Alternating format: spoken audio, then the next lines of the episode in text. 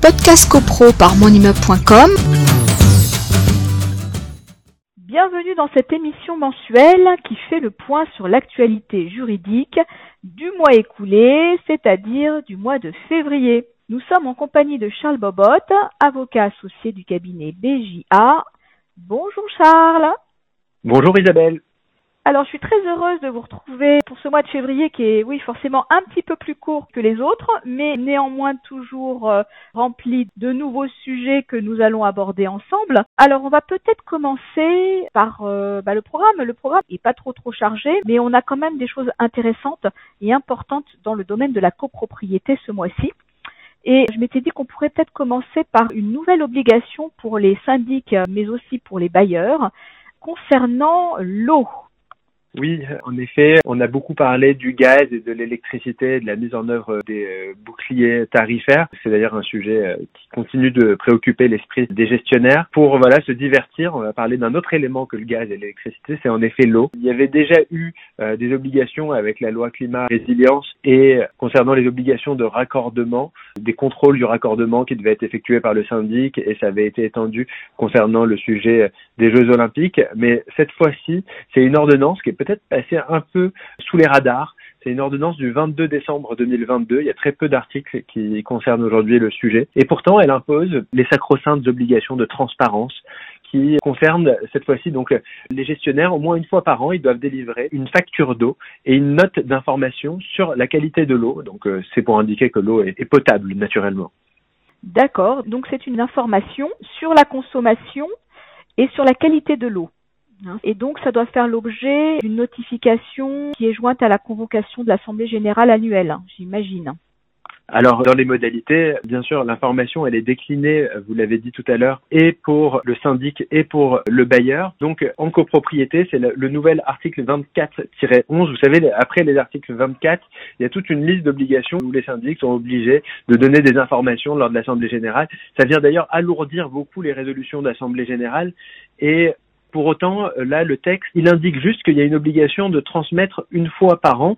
Donc, euh, ça peut être lors de l'Assemblée générale. On pourrait tout à fait imaginer une résolution euh, d'information, mais c'est pas certain. D'ailleurs, cette nouvelle obligation, elle n'est pas visée à l'article 11 du décret de 67 qui liste l'ensemble des documents obligatoires à remettre sous peine de validité de la décision d'Assemblée générale. Donc, on pourra difficilement imaginer une contestation d'Assemblée générale parce que la facture sur l'eau et la note sur la qualité de l'eau n'auraient pas été transmises. On pourrait imaginer qu'il y ait une diffusion, par exemple, sur l'extranet et une notification aux copropriétaires comme quoi ils ont cette information sur la facture d'eau et la qualité de l'eau. On rappelle également qu'ils euh, peuvent trouver sur le site santé.gouv.fr slash santé et environnement eau. Il y a par ville des informations concernant l'eau dans chacune des communes. D'accord. Donc comme les modalités de transmission ne sont pas prévues explicitement, on peut imaginer aussi un affichage dans les parties communes de la copropriété, pourquoi pas oui, bon, la voie d'affichage dans les parties communes, ça me paraît un peu désuet, c'est mon avis, hein. dans le sens où les affiches peuvent être retirées et qu'on a euh, l'extranet. Mais pourquoi pas? Pourquoi pas? Je, je, suis ouvert à la réflexion, un affichage, mais euh, ce sera ça peut être un affichage, ça peut être un affichage avec un, un écran électronique. Hein. On peut être moderne aussi dans l'affichage. Hein. Attention. c'est vrai aussi. Dans ce cas-là, euh, pourquoi pas? Mais c'est vrai qu'il y aura toujours une difficulté probatoire de dire que l'affichage a bien eu lieu, sachant qu'il peut facilement être arraché quand il est sur des panneaux. D'accord. Bon voilà, de toute façon, il y a aussi un article qui est dans le site du cabinet. Et puis nous-mêmes, monimmeuble.com, on a aussi fait un petit sujet là-dessus euh, très récemment. Donc vous pourrez euh, approfondir pour euh, peut-être avoir plus de contenu sur les modalités.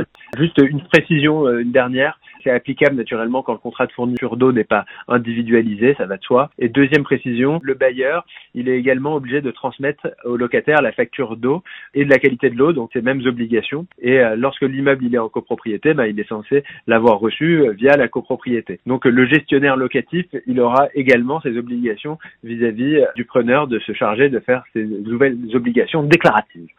Voilà, on est toujours dans les obligations déclaratives. on n'en sort pas. d'un mois sur l'autre, on y revient.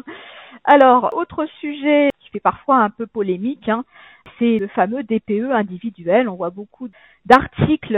Alors bon, là, on n'est pas nous euh, à juger de la qualité des DPE et de l'opportunité des résultats euh, qu'on pourrait obtenir suite à ces diagnostics. C'est pas le sujet, mais il y a quand même un calendrier qui reste assez court et on entend ici ou là le souhait quand même de décaler l'application dans le temps de ces obligations. Qu'est-ce qu'on pourrait dire là-dessus? Lorsqu'on entend des discussions, la position des pouvoirs publics, c'est euh, qu'on ne peut négocier avec le climat et donc qu'aucun calendrier correctif ne sera apporté. C'est ce que j'ai entendu la plupart du temps. Néanmoins, les euh, professionnels, à tort ou à raison, à raison je pense, parce qu'il faut quand même avoir un principe de réalité, ces fameuses dates couperées. Et là-dessus, je reprends une expression de Pierre Otus, Pierre Otus qui est donc délégué général de Pluriance, qui craint que euh, on ait un risque de caste sociale et patrimoniale. Il apporte en plus dans le débat un sujet sur une euh, directive européenne qui est en cours de discussion, pareil, qui n'a pas fait l'objet de tellement de publicité. C'est pourtant une directive sur la performance énergétique des bâtiments et qui irait plus loin encore que nos fameuses lois climat et résilience, puisqu'elle concerne pas seulement le parc locatif, mais tous les bâtiments.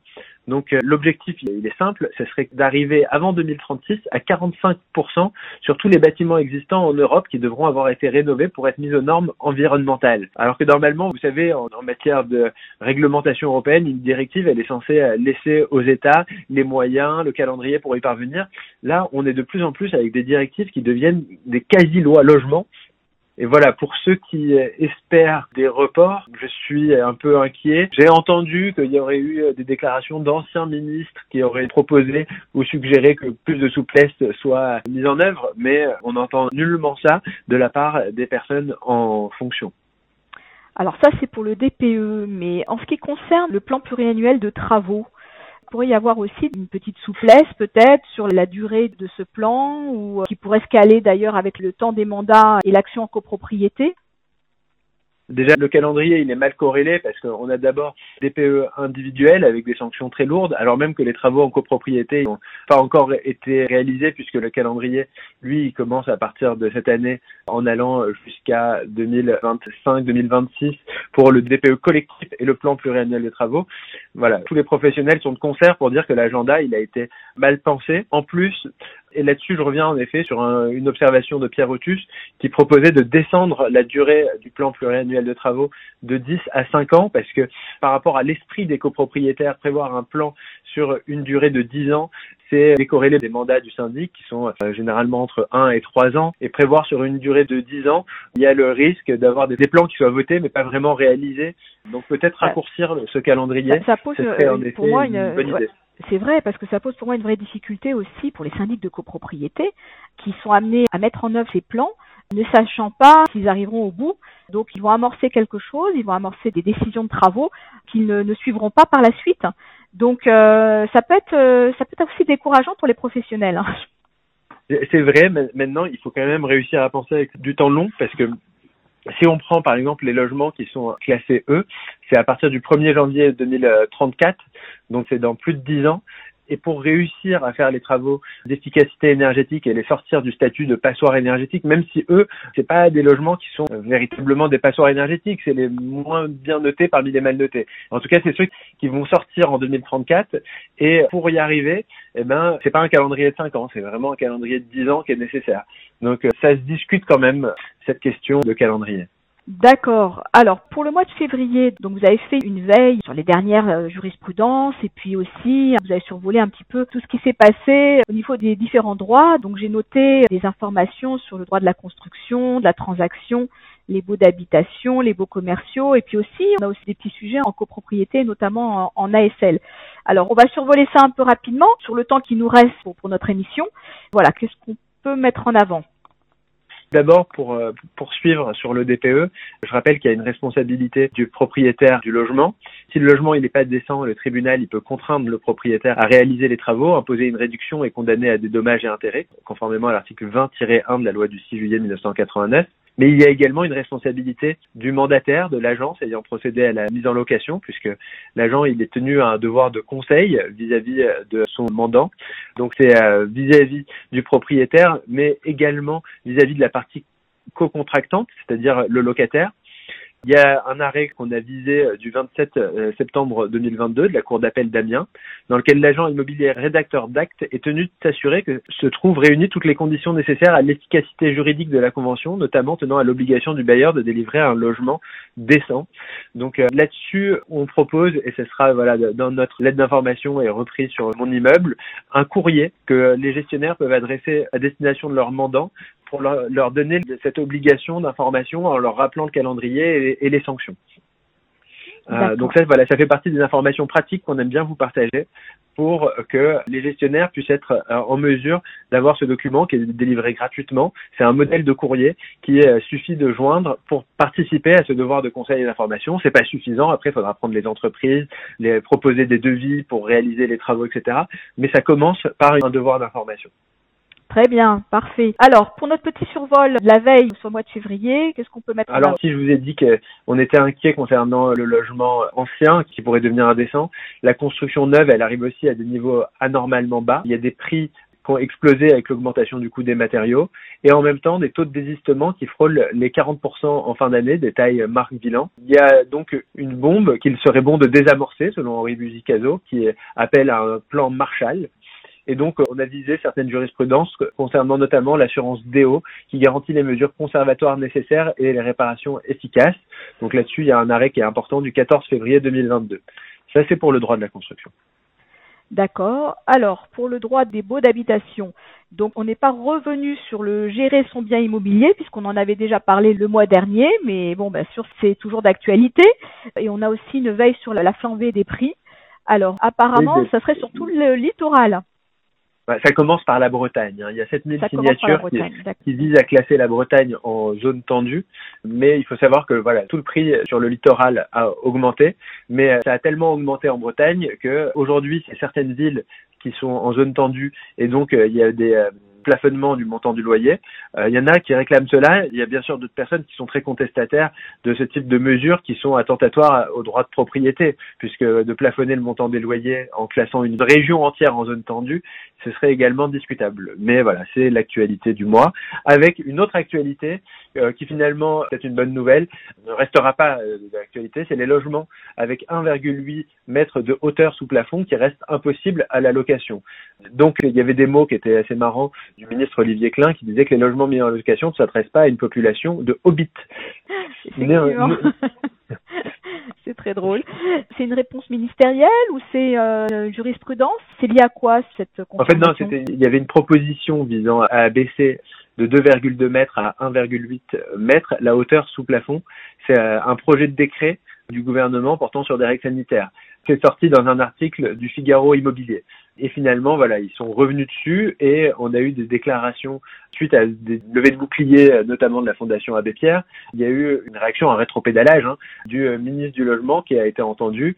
Et c'est également le Figaro qui a confirmé que ce projet de décret n'aurait pas lieu. Néanmoins, il aurait rappelé, toujours selon le même euh, site, que critère de la surface minimale de 9 mètres euh, carrés, qui passerait sous ce seuil après une isolation par l'intérieur, resterait louable, puisqu'on ne va pas faire sortir du parc locatif des logements qui étaient décents et qui bénéficient d'une amélioration de leur performance énergétique.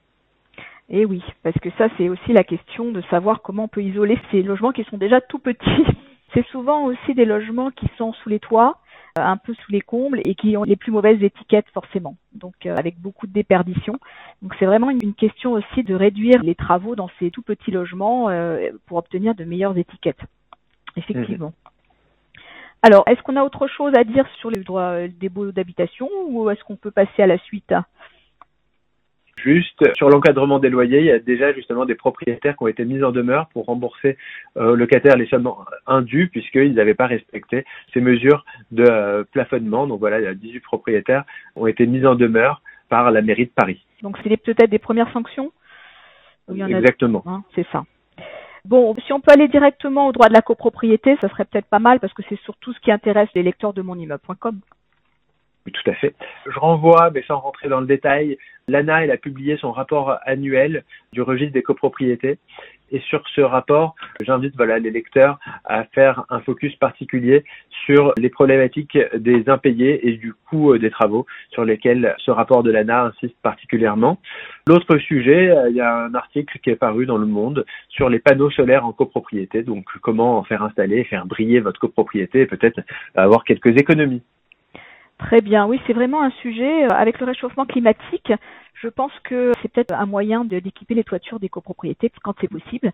Mais, de réduire la facture d'électricité. Et, de réduire la facture d'électricité. Ah oui, ça c'est clair.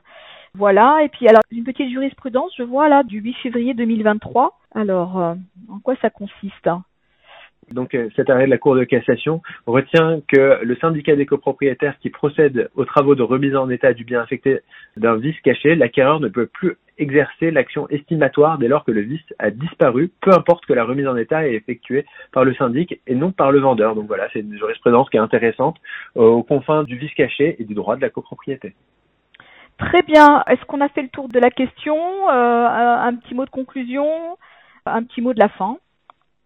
C'était en effet un mois euh, court mais intense. On voit qu'il y a des nouvelles obligations qui se euh, suivent et qui ne se ressemblent pas. Ce mois-ci, ben voilà, on a également fait une intervention pour les étudiants de l'université Toulouse Capitole sur le contentieux de la copropriété et on prépare un beau salon de la copropriété qui sera le premier salon de la copropriété de Toulouse le 24 et le 25 mai de cette année.